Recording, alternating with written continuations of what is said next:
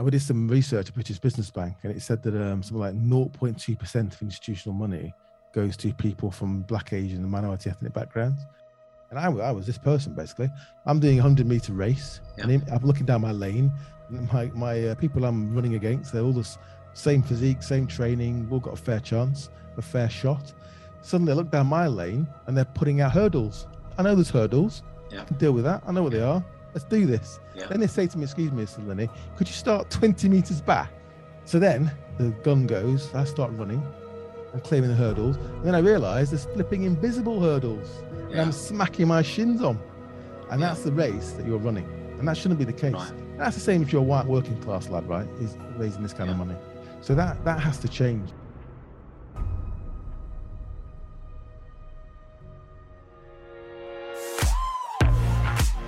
Welcome to the Eventful Entrepreneur. I'm your host, Dodge, and I'm the CEO and founder of the Bournemouth Sevens Festival and the revolutionary Event Crowd, our new online events course. On this podcast, I speak to fascinating people who have all lived eventful lives. So if you want to hear more like this, make sure you subscribe, leave us a glowing review, and you can follow me on Instagram at Dodge Woodall. I reply to every single message. Piers Linney is best known as a dragon from the long running BBC series Dragon's Den, which returned to our screens last week. He's a boy done good who's gone from paper rounds to billion pound businesses via investment, banking, and the dot com boom. I spoke to Piers over Zoom about his early entrepreneurial spirit, his journey through the many aspects of business, and how race and class are still obstacles to success for minorities and the working class. This is the eventful life of Mr. Piers Linney. Hey, Piers, welcome to the show, mate. Hi, Dodge. Good morning. Good morning to you. Whereabouts are you in the world at the minute? I'm currently up in the the northwest. Nearest civilization is probably sort of Preston, but quite in the country actually. My partner's place. Oh, lovely, lovely. Well, let's get cracking. Let's go. Let's roll all the way back. Where did you grow up, and how did you get into business? So I, I grew up in um well I was born in Stoke on Trent. So my mum was a, a real Windrush um, nurse, came over to work for the NHS, and she came to work at North Staffs at Stoke on Trent. Met my dad there, who worked in the uh, ceramics, there's a potteries basically in the ceramics industry. And then when I was not, and I'm at Stoke on Trent, I don't remember not there weren't exactly fond times. It was a difficult time. This is the seventies. I know I don't look that old, but the seventies is a bit a bit tricky there about sort of racism. I, remember it quite well. Then we moved. My dad got a job in Manchester, and we moved up to the what my parents thought was a, a nice sunny mill town up in the hills in in Lancashire. And my mum became the local health visitor, which is quite interesting because she's a black woman in a mill town. And I, I basically grew my formative years, I would say, were in a place called Bacup, which is a really small mill town in the in Lancashire, in a place called Rossendale. So you think of Bury, Burnley, Bolton, Yeah. Rochdale, Yeah. it's kind of in the middle of, of, of those sort of smaller towns. I spent my summers um, in Barbados on Accra Beach. So Oh, lovely. we'd, we'd kind of go out to Barbados and then I'd get dropped off on the beach and, and at sort of nine in the morning with my brother. And the people there would kind of look after us. And then a member of the family, we never quite knew whom, would pick us up sort of when the sun was going down and take us back to there. So I, I kind of spent my, you know, six weeks of my summers, not every year, but quite Yeah. a few years um, on Accra Beach. And it's quite funny. I went back there last year actually. We took my took my daughters there, and Amazing. it was just fantastic sitting on Accra Beach with my daughters. Bring back all the memories. Yeah, I did. Yeah. Yeah, yeah. I enjoy Accra Beach. So, what's um? So, what was your next steps? What was it like in the seventies, being mixed race, uh, living up north? So Bacup is um so Bacup is a es- essentially I'm a bit of a historian. So I grew up amongst the you know the old I, I used to play amongst the footings of what I now know well you know watermills. Bacup essentially was the end of the line. So when the when the navy then the navies built the railways and they came up the valley, it's called the valley, up to Bacup. There's a big hill over to Yorkshire, and they weren't building a railway over that or through it. So they kind of stopped, put down their picks and shovels, and uh, a lot of the families are still there today. It's quite interesting, actually. Wow. You know, the, I won't mention the names, but they're all sort of um, I have a lot of Irish sounding names. And my mum was a local health visitor, so not particularly related to all those families, just the nature of the area. It was quite, Yeah. it was quite a poor area, um, lots of issues. And my mum saw them firsthand. So I grew up in a place where, you know, I, I mean, I'll just tell you. So I, I'd walk, you know, it sounds, it sounds bad, but Yeah. over, this is over a period of many years. But Yeah. situations where police escorts home, Um, I, you know, I, I remember distinctly walking down the road, my probably about what, 11 years old, 12 years old, and someone would, and a, a father would cross the road with his son and say, "You black bastard, get back to your own country." Casually cross over again and carry on with his day. Yeah. I'm thinking, oh my god! I, and Yeah. I, obviously I don't think, didn't think that then. But I thought now I think, well, what chance has his son got? And I, I became quite handy. So I went to the local judo club. Um, I, I could look after myself. My brother, I also failed my 11 plus. I was a bit, so I was quite bright, but just a bit complacent. Yeah. Ended up going to the the high school comprehensive, whatever it is, and that was that was pretty tricky as well. So there's what 2,500 kids there. Then there's a lot fewer now. The school continues to struggle to this day, and I was the only the only black guy in the village, quite literally Right. in Bangladeshi um, friends, and not many, um, but that was kind of it. So I, I had a target on my back. Yeah. I had to sort of um, be quite willing to, if it came down to it, fight back or, uh, you know, join them down at the park. And what what was it like for you? Were you thinking, right, the next step for me is to get into business or to follow the sport route? What what what really spurred you on? Um, I wasn't really that structured. so, Yeah. yeah. so I was quite good at um, sport, um, not football. Um, I played rugby. I was captain of Rochdale um, Rugby Union, which before Yeah. it was sort of as big as it is now. Yeah. Back in the day, when I was sort of 16. um, but I was always interested in business. So Yeah. I always tell the story, and, and I know everyone's got this sort of a, a, a origin story. Every entrepreneur, Yeah. but Yeah. this is mine. Yeah. Yeah. it- Yeah. it is true. So I, I, my dad, I used to do a paper round, right? And when I did paper rounds in Lancashire in the 80s, when it snowed, it covered your car. And I did this paper round five days, six days a week, Saturdays as well. And it's a five pounds, right? And if I was late, I got 450. Yeah. Shows you how, and when, when it was. And I thought, this is a mug's game, man. And then one day, one Sunday, they didn't deliver the papers. You had to get out of bed, go down to the news agent and get them yourself. And my dad said, you know, can you can you get my paper for me? So I got on my bike and trotted down to the news agent, bought it, bought it back. And it gave me like 50p. I can't remember the exact number. Yeah. Well, you know, when I did the maths, I was like, well, hang on a minute. So the next door neighbor sort of said, um, could you do it for me? Anyway, so you can see where this is going. Yeah. I kind of then sort of spoke to a lot of the neighbors and put together a paper round. And then the obviously news agent wasn't interested in working with me because that was competition. So I actually bought the newspapers direct from the wholesaler. So the wholesaler would drop a big bundle, you know, you see the films on a, uh, sidewalk in New York. It's like that. So they dropped one at the news agent and one outside my parents' house on the doorstep. And I'd put them all together and do this round. And I'd make 20 quid on a Mm. Sunday morning. Mm. And then I, I got my sort of Christmas bonus. People give me some you know, tips. I've got another 200. So you can see that, Yeah. and, and that taught me a lot. It taught me about, you know, obviously I, wasn't thinking this at the time, but you look back, reflect on it. And I learned about um, customers, you know, finding a niche, finding Yeah. a way of, you know, supplying that niche, talking about pricing. Mm. I mean, the prices are kind of fixed, in a way your margin was fixed by the, the news. But I disintermediated the uh, the media barons at the Yeah. at the ripe age of 13, essentially. Yeah. And I did that until it until it became uncool to have a paper round. And then I started delivering things like you know betterware and door to door sales. So whether I was 13 doing papers, whether I was a bit older doing door to door sort of you know selling pots and pans basically, whether I was doing my labels, I was selling that kind of that kind of perfume that smells a little bit like the, the perfume you, you usually buy, but it's about a third of the price. And uh, that funded a, a, a holiday to Barbados actually. So I made a few thousand pounds out of that. Yeah. University, I was doing uh, parties, not quite the scale that you do them, but I was doing that kind of. I was all into swing, New Jack swing, and doing parties before dance. This was the, Yeah. the tail end of the Hacienda. Yeah. Lovely. And then uh, Up in Manchester. yeah, I was in Manchester University for did a four-year Okay. degree, law and accounting. Um, and Yeah. then um, uh, when I was at law school, I was doing company formations. When I was a trainee solicitor, I was doing film finance. My friend went on to run uh, Lionsgate Europe. So I was always, I was always doing. Have, and now they call it a side hustle, right? I don't like the word Yeah. hustle, but um, Yeah. I was always doing something, and that's how I Yeah. got interested in business because I realized that if you can deliver a service well and you work hard, you can make some money, and that money meant I could do things that I otherwise would not have been able to do. Yeah. So did you always want to be an entrepreneur or did you actually get employed from when you finished university? Um, I always wanted to be into bus- in business. So it's quite interesting. When I was growing up, so so where I grew up, um, I grew up on the sort of the nice, all of the nice estates, you know. Yeah. And our neighbours, even to this day, my mum, my, my dad passed away sadly um, end of last year. My mum's still there, and our neighbours are, you know, you had the Eddie the the Bricky, Yeah. had Graham who owned the quarry, you had Derek who, and these people are still around there. Yeah. Yeah. Yeah. Derek who had a um, a joinery business. So they they were kind of in business, but they'd be quite sort of um, you know, manual essentially, or they'd be trades. So I was surrounded by those people, and I wanted to be in business.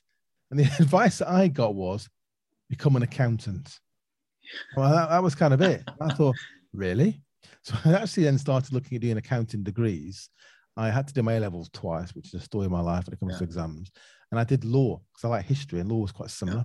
And through law, I sort of fell, I fell in love with law. That sounds a bit cheesy, but I did Yeah. really did. I loved it. And uh, I thought, oh, I could do a law degree. So, but, but I've got to go into business. So I need to do accounting. So I actually did Yeah. a four-year accounting and law degree. Um, So I, was always aware that it was something that interested me. I was always fascinated with entrepreneurs, the UK ones, you know, the great US entrepreneurs, of the A's, the Rockefellers, the JP Morgans, Yeah. and uh, that fascinated me. But it wasn't Mm. really, and like I said, I always had a side hustle, and that, and that's what that's what my passion was really. But I did Yeah. uh, become a people don't know this about me. I did become a qualified lawyer, so I'm a venture capital lawyer by training, and then I qualified and then became an investment banker in the city. So I went from this com- Lancashire Milltown comprehensive Yeah. to working at you know Credit Suisse First Boston, and by the by my mid twenties, I was earning a quarter of a million quid a year. Yeah. Good for you. Good for you. So you've gone to from university, going into the city, earning quarter of a million pound a year. Were you happy? Well, no, because I haven't earned that much money since. Yeah. not in terms of income. I'm, I'm not even joking. no, no, no. I've never Yeah. paid Yeah. my, you know, when you're in business, you don't pay yourself a quarter Absolutely. million quid, really. yeah. Um, Did you find yourself when you were in the city, going in the city every day, wearing a loved it. suit, having this meeting? Absolutely. Did you love that? Did flipping you? Loved it. It was like, Oh it was wow! like someone gave me a Willy Wonka ticket, and I was okay. fully- I wasn't some like kid that went to flipping Oxbridge and they did the Yeah. Harvard summer school and daddy runs this country and Yeah. mummy's princess this. Yeah, And these are people I actually work with. I'm not making Yeah. these profiles up. yeah, I, I had a Willy Wonka ticket and I was going to flipping run with it. And Ah. I had the suits, I had the braces. I, I, I worked literally because I knew. So what happened to me was I, I really struggled to get into law. Yeah. I applied to 68 different um, um, law firms, some of them twice, to be Yeah. honest. But over two years, 68 law firms. One, SJ Berwin, God for SJ Berwin, gave me a chance. That's basically because in the meeting, he, I, I know the guy today from the meeting. I basically said, "Give me a chance. If I'm rubbish, fire me." Yeah. And I think they just thought, "I'm going to give this guy a chance," and it was sink or swim. So I got in there and I worked really hard. And then I really struggled to get into banking. So a friend of mine who actually still in touch with his brother actually because I started my first dot com with him. He, I was, I don't want to be a lawyer long term because I, I was in a venture capital law firm. You can imagine, you know, little old me, yeah, I'm a little suit. I'm Yeah. seeing. This is before tech, by the way. yeah. I'm seeing. What year were we talking? What year were we talking? This Here? is 95 now. Finished university 94. 95, I'm um, at law school. So Yeah. a year, but two year basically. Mid twenties. Yeah. So I'm now Yeah. looking at these people. I've got the investors and the entrepreneurs. And I'm looking and thinking, well, hang on a minute.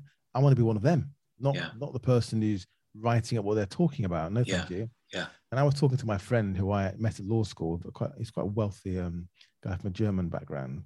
And he said, well, you should become a banker. I said, what do you mean? I was thinking like Barclays. Yeah, an yeah, yeah. investment banker. And I thought, Yeah. oh, right, okay. So I actually bought a book. I don't I don't think I've still got it called Investment Banking. And I read it. I thought, oh, that's quite interesting. And I thought, I'll read that. I'll read that pink newspaper, the Financial Times. Right. I want to do that now.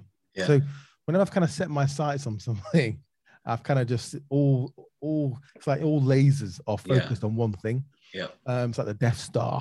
Yeah, yeah. laser. And I'd be like, right, I'm doing this. So I then started applying to all these um, banks. I didn't get a look in. Half of them didn't respond.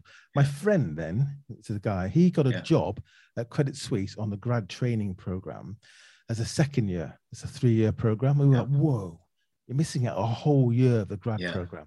And, you know, you read the stories, the grad program in these banks at the time is Yeah. you were literally chained to a desk and Yeah. you, you didn't leave. You know, it was seven days a week, 18 hours a day. You- They killed you. Yeah. The wheels moved on there because of mental health and that kind of thing. And um, I was like, oh, so I didn't, I didn't get a look in. So Credit Suisse, one line letter about, you know, get lost. I thought, oh my God. So I met some headhunter recruitment guy and he helped me sort of uh, PR it.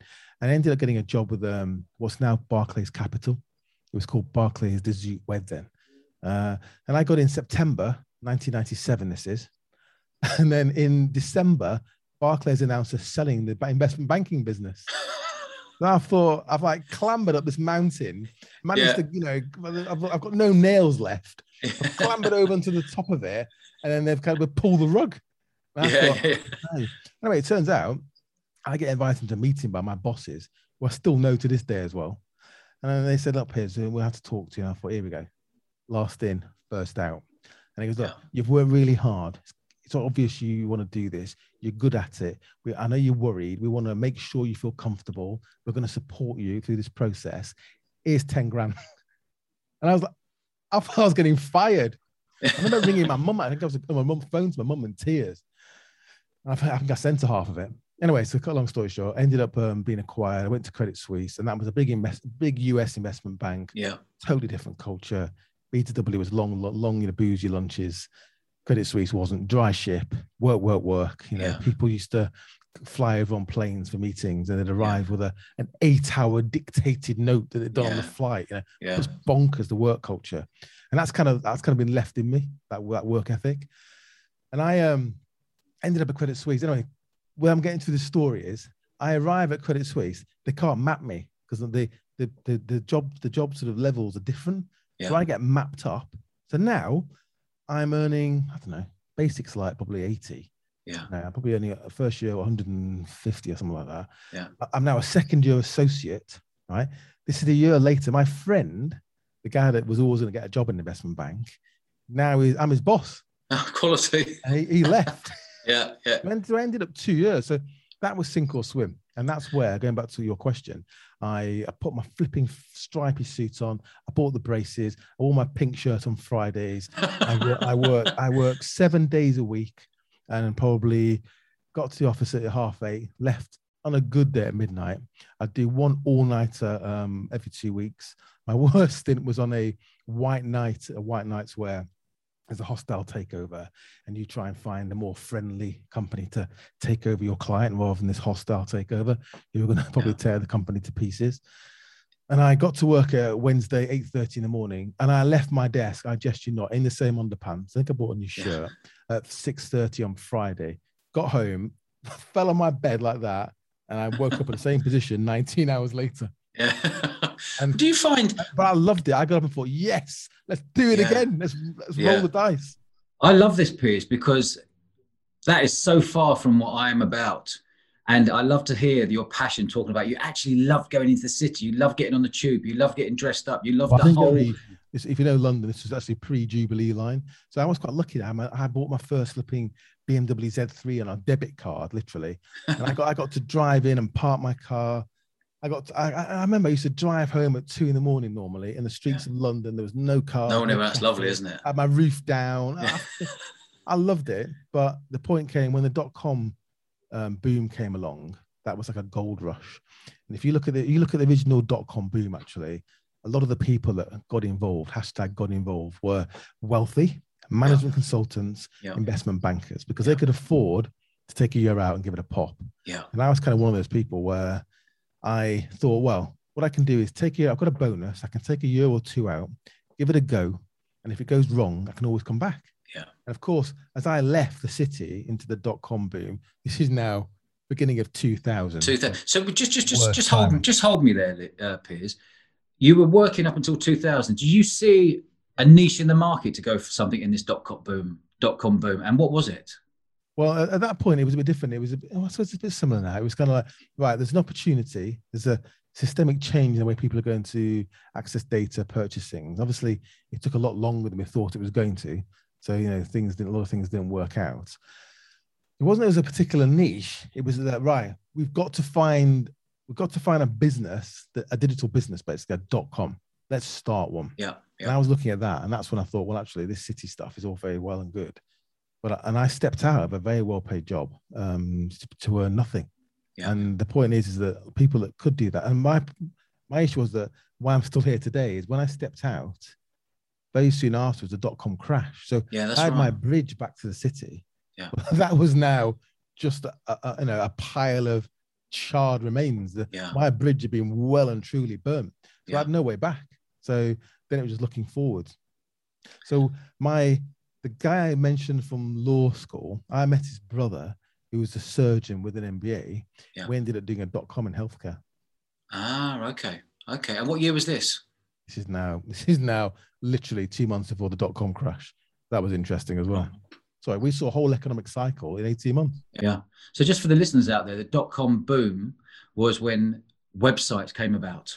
Yeah, this is 90. So in, in the US, it was earliest. And in the US, it was like, you know, mid 90s up until 2000. In the, U, in Yeah. the UK, the, the kind of starting gun for our dot com boom really was the the IPO probably a Freeserve, which is one of the ISPs, which was Yeah. ended up being purchased by Dixon's. And Yeah. if you're of a certain age, you have no idea what a dial-up Yeah. internet service provider ISP or one of those even is. But Took a long time. yeah. So that was that was the kind of the the kind of starting gun really for the the UK boom. But we got into it here reasonably late. So that's when companies like you know lastminute.com, that was Yeah. the big success right. story at the time, you know, Brent and Martha. That was the big one of the big sort of success stories. But even then they kind of raised a lot of cash. There was a dot com crash, but they had the money. So they Yeah. could build a business and actually they acquired lots of businesses and Yeah. built a business around that. Yeah. So it was a bad time. But again, in, in business, you the the the the difficult periods where you you always take something away from you, you learn something. I was lucky that my business partner's family could um, take the business on, and I, I left. Yeah. And So I went into was- dance music, which we can move on to. Is that what we went into? Was it? What year was Yeah, this? Just the DJ. Remember that? Here we go. Well, so literally, it was a crazy time there because we started this dot com, and in those days, no one really knew who you were. You could be the next, you know, Amazon. Yeah. Amazon already then had got some traction. Yeah. So we, we'd get flown to like Austin, Texas, by some big healthcare company to talk to us about the UK market and strategy. We were just a couple of people sat in a rented office, Yeah. and uh, it was just nuts because Yeah. it, it was a crazy time, but it was quite fun actually. So I kind of came out of that, and I was literally, it's happened a few times in my life, sat at home at my dinner table with my phone, which was a bit bigger than they are now, and literally a Rolodex. Yeah. I'm thinking, right, okay, well, if that didn't work out, so what do I do now? I couldn't go back to the city because my bridge had been burnt by dot com crash. They weren't exactly hiring. Yeah. So then I started thinking, okay, how do I make some money? And that's when I started hustling. And then I got a phone call from someone. And this is this is why networks are always important. Is that Yeah. you know you meet people, you network, you get to know them, and people I knew from the bank who not closely. I just you know spent time with them and talked to them and networked, and they knew I like dance music and you know I like I like going to Ibiza and that kind of thing. And they said, "Oh, we've got a business where we're going to um, aggregate all the digital content from the world's leading DJs, and we're going to own their rights, and we're going to use their um, knowledge to. This is unbelievable, right? This is going to sound like we invented the wheel and the stone, stone there, right? Custom burn CDs. This is Yeah. pre iTunes, right? Yeah, it's amazing, yeah. it? It's amazing. We were like, Yeah. and we're going to get their track listings, these leading DJs, and we're going to custom burn CDs. So anyway, so that didn't happen because um, the, the world moved very, very quickly. And that's Yeah. when things like Shazam just started. I remember meeting Yeah. the Shazam founder saying, "Yeah, we got this software, and we're going to try and do this." And uh, we ended up doing a record label called Trust the DJ. So we ended up spinning that out. It's called the radio department today, and I'm still a shelled in that. And we still make we're still the largest uh, producer of DJ syndicated radio shows around the world. So, but Trust the DJ, it was it was a broken model. We found out very quickly because the investors, you put about four million quid in, quickly Hold on, hold on. So what the investors put four million quid into Yeah, trust yeah, this, DJ. This was, like, this was like American money, and I think some money from sort of Virgin, and they put this money in, and I got there, and they wanted me to design a business model. They kind of had the money and idea. Yeah. I hadn't really got to go to market, and I looked at it and said, "Well, you've got a bit of an issue." And they're like, well, "What's that?" I said, "Well, the DJs don't actually own the rights. They're not bands. They're just playing other people's content. yeah, yeah, You know, so if you want to, if you want to custom burn or make any kind of music, you're gonna have to go and clear it all and pay them. Oh, right, okay. So there was no IP really. So anyway, we so we ended up doing a, a record label. We did um, did some amazing stuff actually, fair to the founders, and um, you know, and and one of the founders, Lynn, probably know Lynn Cosgrave, still manages Mhm. or did manage Carl Cox, people like that, Yeah, John yeah, Digweed. Yeah, talking about recently. That was Lynn. So yeah, yeah, and DJs, as you know, they are an utter pain in the proverbial. We would sit in meetings. It'd be me, there'd be the ex-head of uh, BBC Radio One. He was our chairman, Matthew Bannister, and we sit in these meetings and like, and I won't mention the DJs' names because you probably know them. They'd be like, "Well, where are they? They're coming in to go through their track listing and talk about the next, the next sort of deal and record and PR." If I know, uh, well, we can't get hold of them, but I'm sure they're on the way. An hour later, you get hold of them, and they go, "Oh yeah, I'll just take the call." And you go, "Okay, come come back in. Where are they? When are they going to be here?" We're, we're sat in uh, West London. Oh yeah, yeah, yeah. They've just woken up. They're in Miami. That's typical DJs for you. like that. Like, and I was like, right, I'll do the business. yeah. You do the DJ. Yeah. I can't deal with it, man. I, I came from Credit Suisse, where Yeah. you're a minute late for a meeting, Yeah, you you're lock the flipping door. Yeah, yeah, yeah, yeah.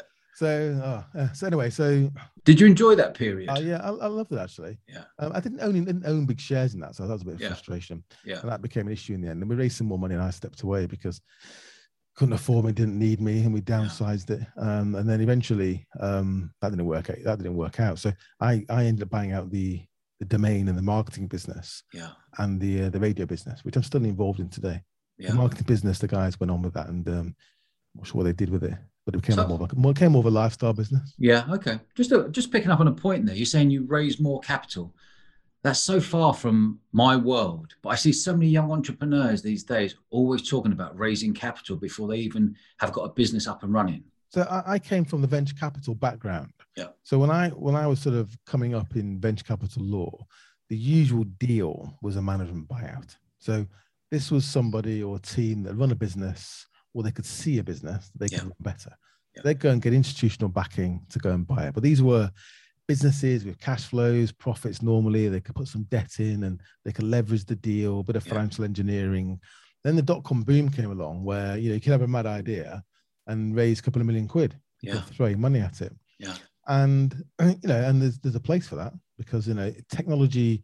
Obviously, there's no profits, there's no revenue. You've got to build something Yeah. before you can generate the revenue. Yeah. So, and the issue was was that a lot of the people got stung after the dot com crash, and Yeah. a lot of the funds, a lot of the money that was in the UK and Europe, kind of disappeared or retrenched back to the US, Yeah. and it stayed there probably nearly 20 years. Mm. It's only the last sort of five, 10 years probably you've seen you know people reinvest reinvesting here um, in sort of tech um, at, at that kind of level. And you're right, you know, you can have an idea and go and raise several million pounds, but that's the that's the risk reward. This it's a different ball game.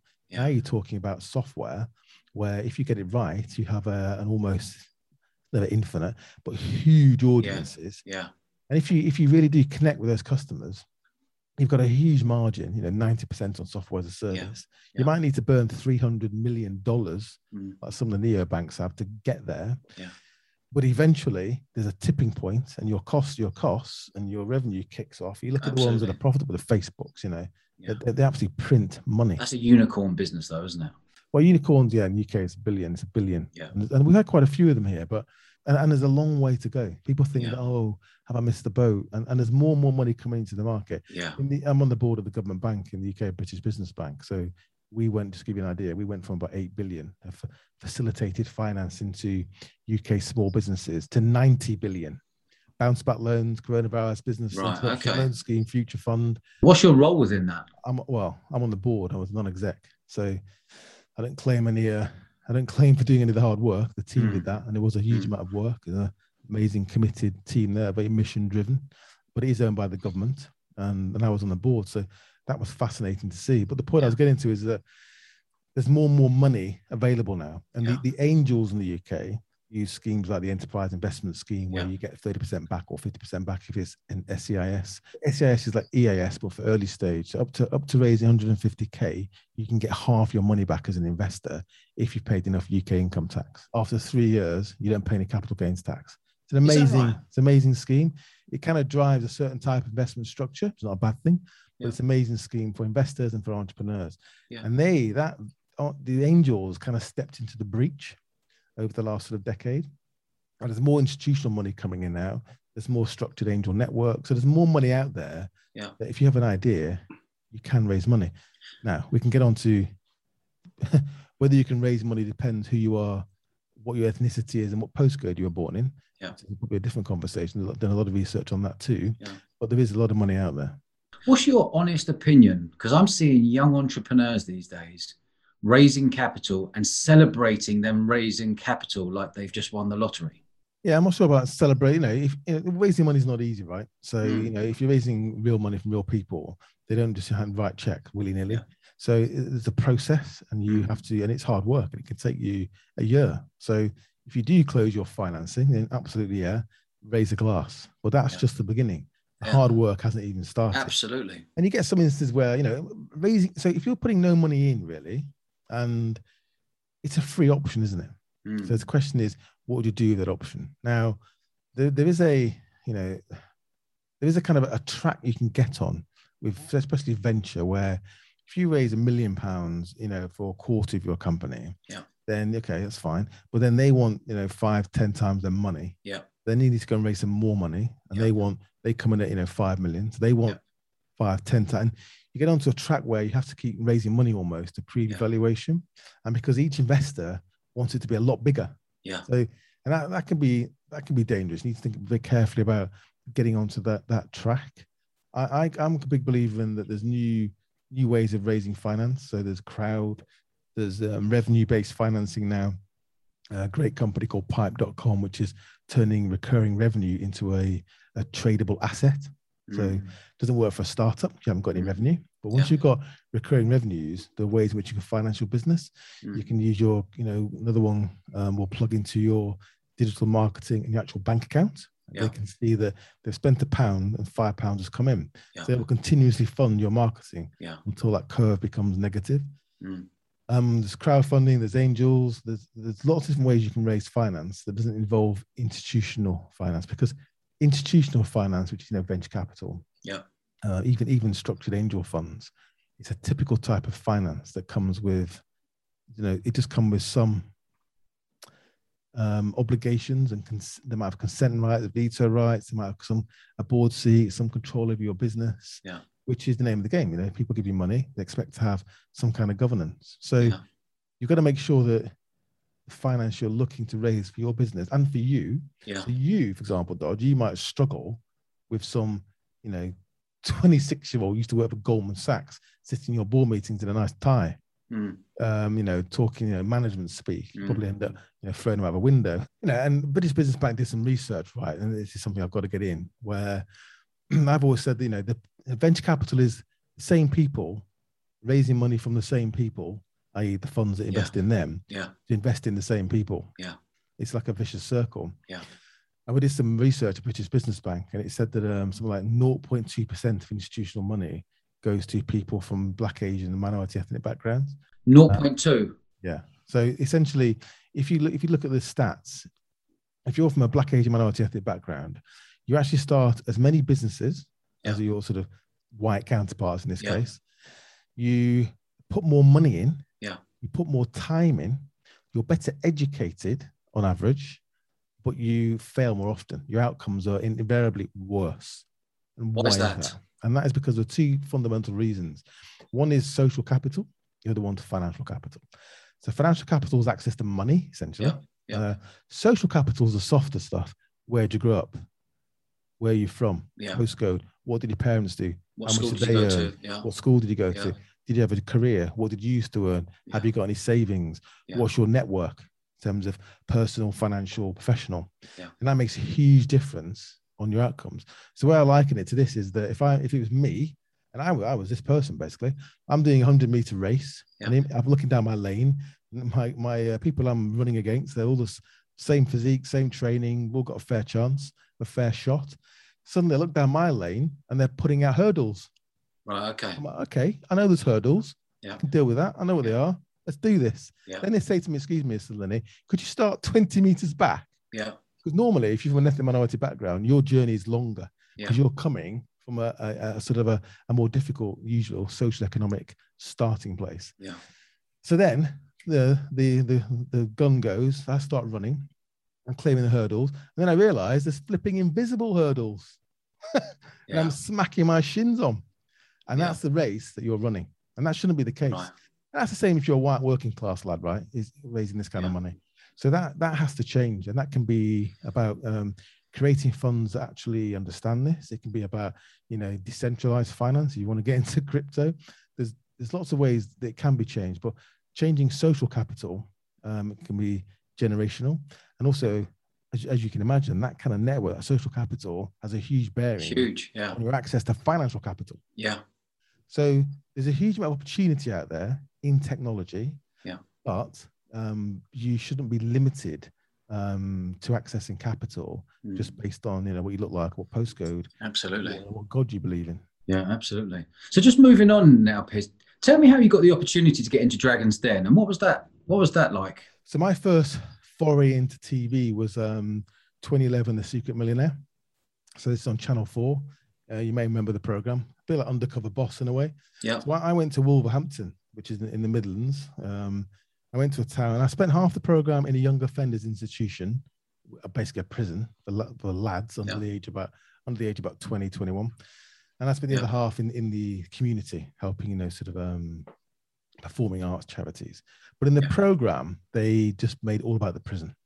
So it was all about me being in prison, helping young lads Yeah. that literally couldn't read. And I was like, "What do you mean that mean they can't read well?" But no, they can't read. You may as well Right. put, you know, you may as well. It's like me trying to read Arabic, yeah, yeah, and and that's you know, and, and that's why you know they're always going to be offended. They can't get a job. They can't even fill out a form. yeah. Anyway, so I was in I was in Wolverhampton, and then uh, just slight digress slightly. So one of the lads in there, a young black lad, super bright. He did something stupid, got caught, got like eleven years, served six. I said, "I'm going to help you. You shouldn't be in here." Uh, he was helping the other lads learn, learn to read. I got him out, trained him as a IT support uh, in IT support. Basically, he then became a contractor, started a few businesses, um, gone back to being a contractor still in touch with him, helped him, you know, get his first flat and stuff.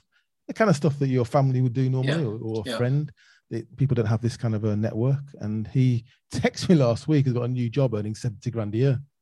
I said, You're earning more than me, mate. in terms of income. So anyway, so cut long story. Anyway, so because of that, the researchers spotted me. I was, I've been a role model for the government as well for young black men and boys. And I was spotted by the researcher, and they then went to work for the BBC, I think. And then Dragon's Den, they said, "Oh, Piers, let's face it, I tick boxes, right? So, Yeah. You know, where I grew up, my ethnicity, my story, Yeah. blah blah blah." Yeah. And they approached me, and it didn't happen the first year. And I think Hilary Devey ended up doing it.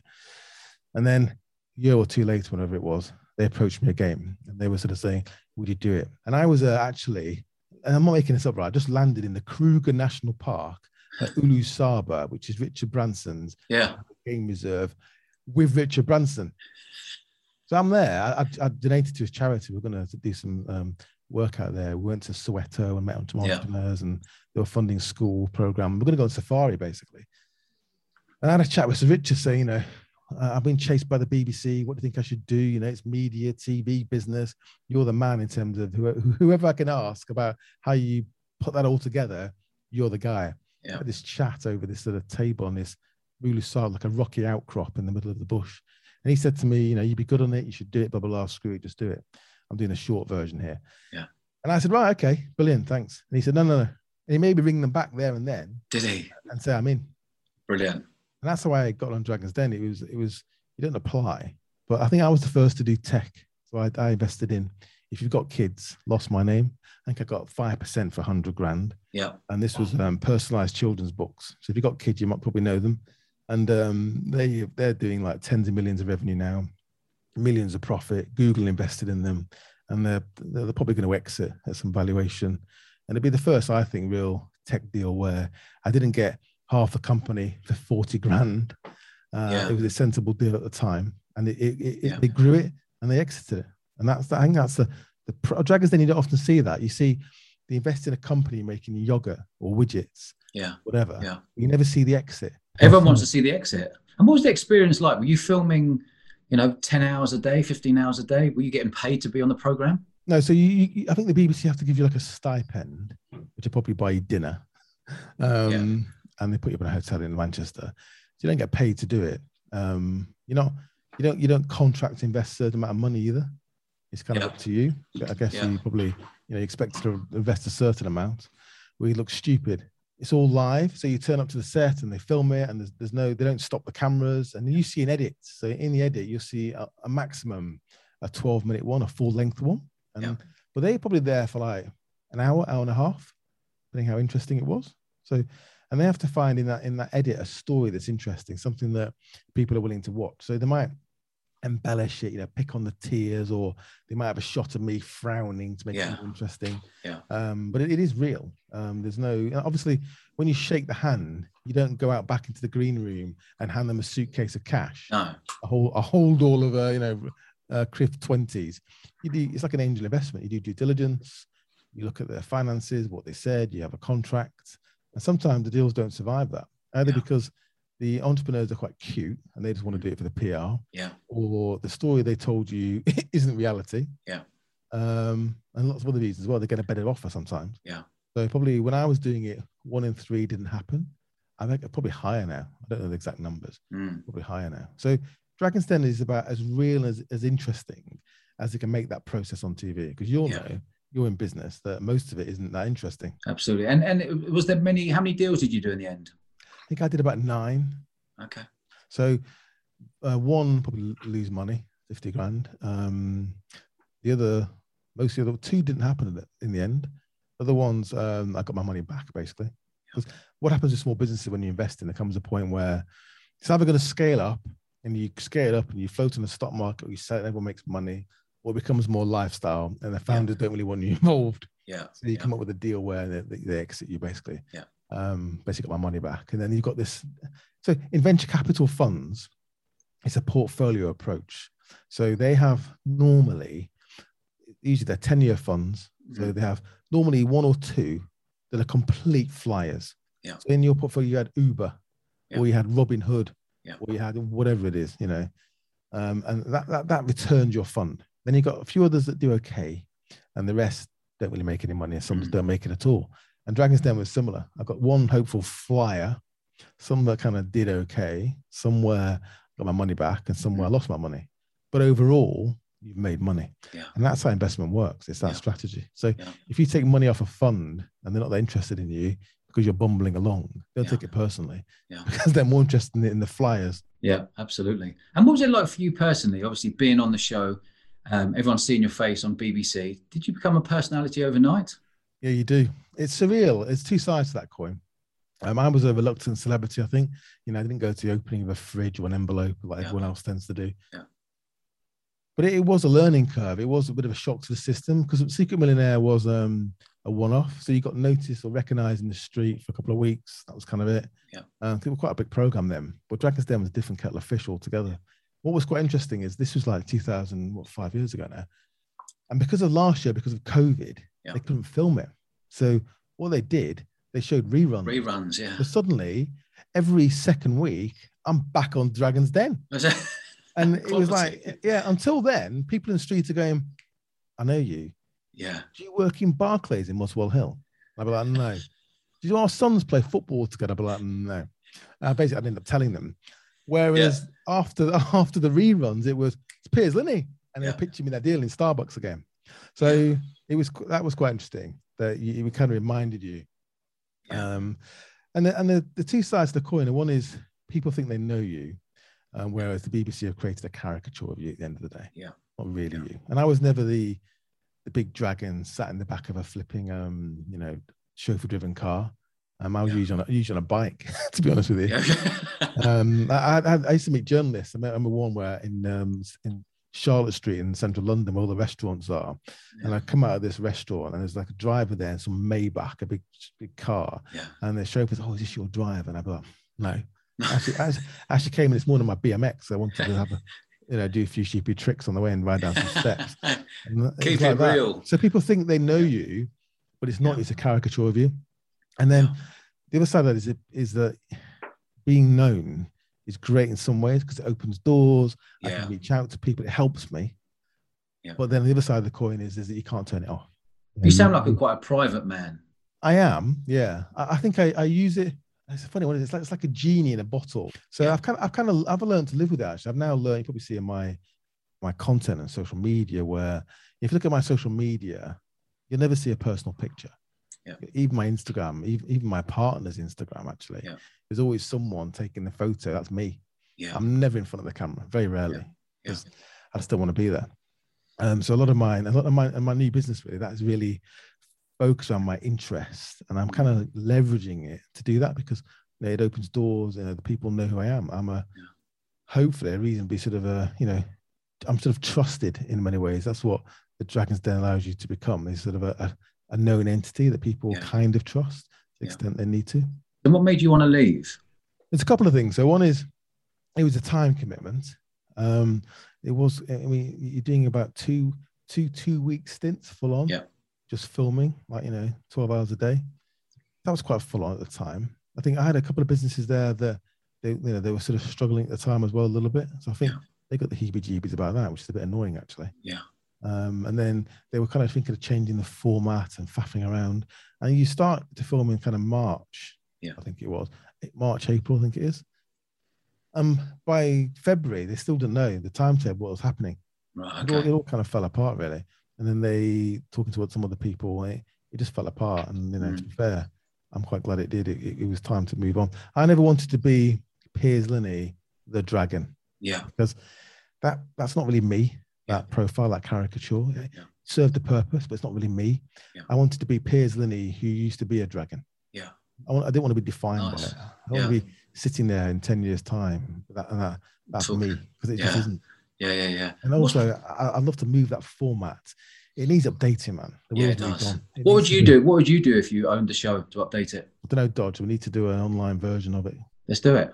Yeah, it, it needs to, it needs, but it does get a lot of traction still. Yeah. It's quite interesting, actually. I always say that the people that recognize me the most, with the most, the, the sort of frequency are Asian men Yeah. and black cab drivers. Yeah. Black cab drivers, like, all right, mate, all right, mate. It's Piers, isn't it? oh, no. Like every single time. Yeah, yeah, yeah. Actually, so it, needs update. And I know, I, I know, um, Eric, who's doing the show on Channel Four, which in the US is called The Profit. Yeah. Think here they've called it The Money Maker. So Eric's quite interesting. He's an interesting guy. So he's doing that. So they're trying to mix it up on Channel Four. But I kind of think he's had his day. I absolutely 100% think there's a way of moving a format like that online. Got to be careful though, because they own these formats. When you're on Dragon's Den, you know, people don't know this. Sony owns Dragon's Den. It was Sony and they licensed it to BBC and they built it. And then, Is that you right? know, yeah, in the US, you've got like Shark Tank and So, yeah. other, other places. Yeah. That's the same license from Sony. So they own the format. So you've got to, you've got to change it slightly. Otherwise, they're going to have a coach load of lawyers turning up to Yeah. uh, ask you what the hell you're doing. Yeah. I definitely think there's an angle there for sure. Yeah, and it's like it's like the it's like the it's the real time for me. It's the, the the pitching, the crowdfunding, but it's hard to do it all in real time because obviously even crowdfunding, there's a process. But even though, not even the crowdfunding, if actually you're speak, we're speaking to students and they've got these wonderful idea, I've got no problem investing in that.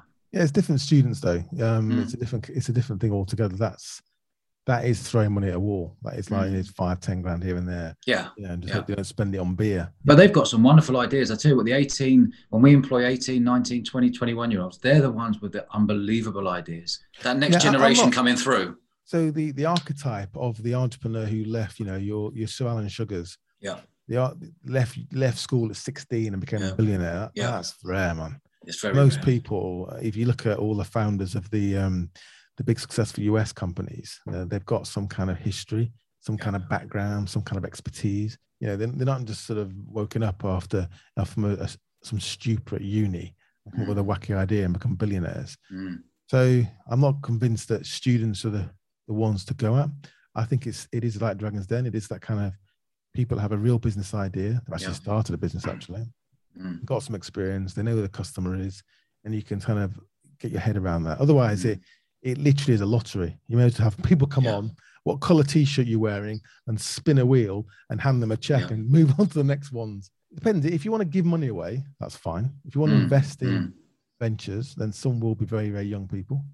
But Mm. I'm I'm a bit of a believer in stay in school. Now, Yeah. stay in school to do what and for how long you stay in Mm. school. I think that's Yeah. going to change massively in the future as well because Mm. I- you know, I did a four-year degree, man. It's just nonsense. My partner, Yeah. Nicola, she was a, a model. She went back to university and fair play to her. Uh, the uh, in, her thirties and did a degree in business and marketing. Got first. Yeah.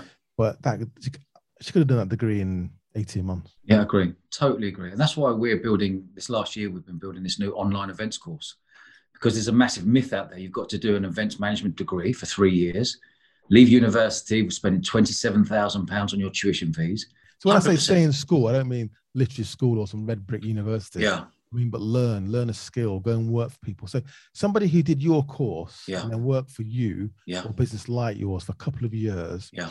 who then starts an events business, Yes.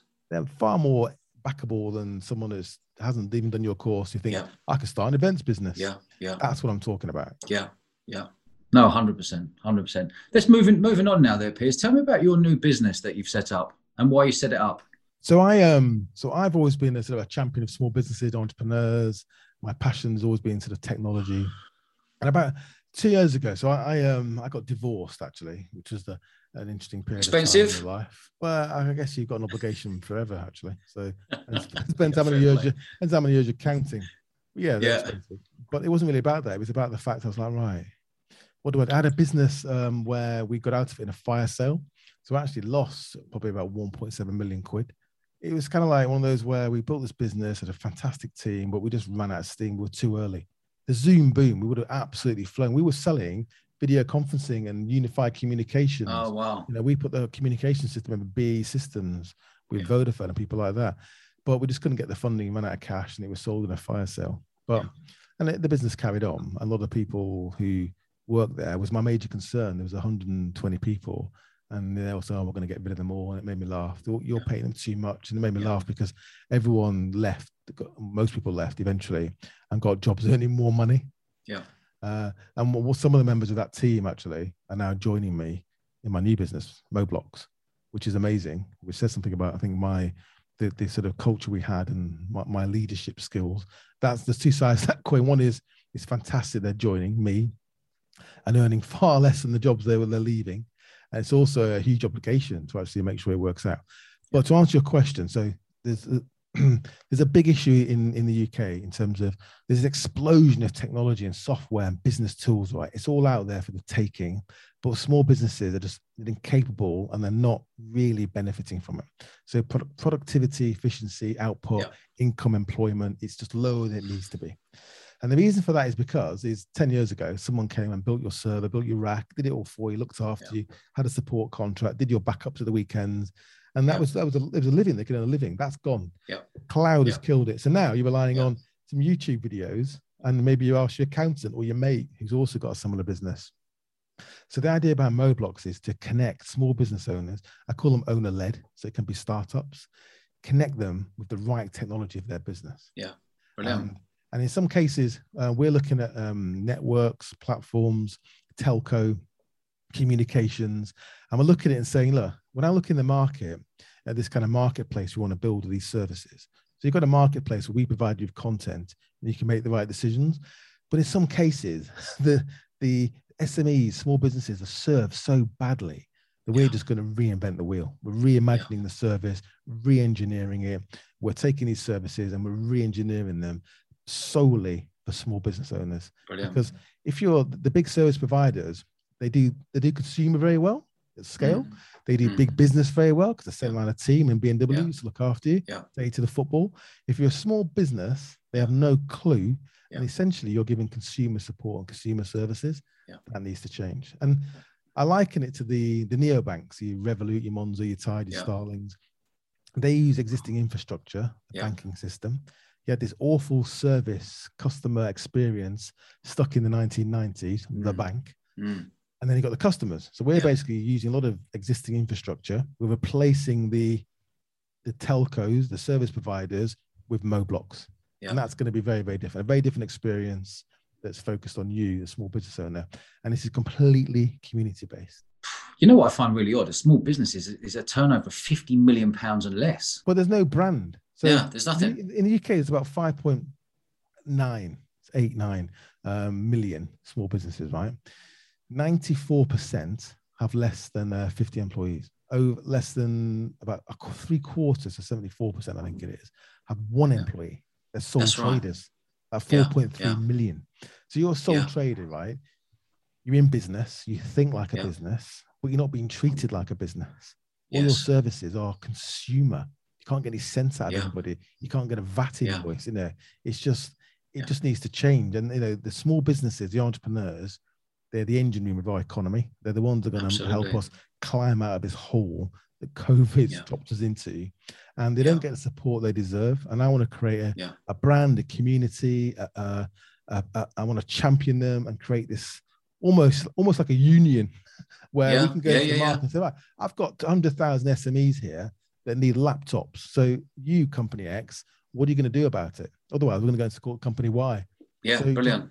Bring it together. You don't get the power of small business owners and entrepreneurs that Yeah, isn't being they're not being treated, not being served properly. So we have three layers. Stuff we're going to build again. Look at the market. That's rubbish. We're going to re-engineer it. Things we're going to resell, but integrate in new ways. Yeah. So it works better. So better, cheaper, simpler, faster. yeah, And things in this marketplace where we're going to provide you with content. So for example, if you're an events expert, right? And I know you well, and I might bring you onto a webinar or a podcast or whatever, or video, or I'm, I'm getting a van uh, customized. So I might tip up outside your office and Yeah. we'll do a video podcast in my van. yeah, I call a podcast Man in a Van. Yeah. Um, and then we talk about events. Yeah. So you get to publicize your business, they get to learn a bit about events. And then they go, okay, so if I want to do this kind of event, I should probably get a, a pop-up shop Yeah. and, and do this. So they've learned something Yeah. as opposed to watching YouTube and yeah. Agree. As you know, from my content, I'm very practical. It's not Yeah. just sort of all motivational. Piers, that's fantastic. I really, I really like that. How long have you been working on this for now? Two years. It took Two me years. 18 months, literally, to sign up the uh, service agreements with my, my large um, service provider partners. Yeah. It is a real deal. Yeah. I'm going to crowdfund it as well. So I want, You are, my, are you? I want my members, my community, I want my customers and my shareholders to be the same people. Yeah, yeah, yeah. Fantastic. Just before we finish off, mate, where where can people get hold of you? So I need all the help I can get. I need some followers on my YouTube channel because I'm putting some videos out. Yeah. I'm doing some uh, live Q and A as well. So next one's uh, probably once or twice a week. So look out for that on most platforms. Please sign up at moblox.com or f- follow me on social media as well. Yeah. Uh, if you go to my my Instagram link in bio, it's all on there. And Yeah. If you sign up on Moblox, we're going to be sending out sort of updates. We want to build a community, invite the early early adopters really to Yeah. really get involved, help us understand what it is they want in terms of products. Mate, Piers, thoroughly enjoyed this, mate. A pleasure. Thank you for inviting me on. Yeah, I you're a shall gentleman. see you in my van in Bournemouth. Let's do it. Good man. Take it Bye-bye. easy, mate. Bye. Cheers. Cheers, buddy.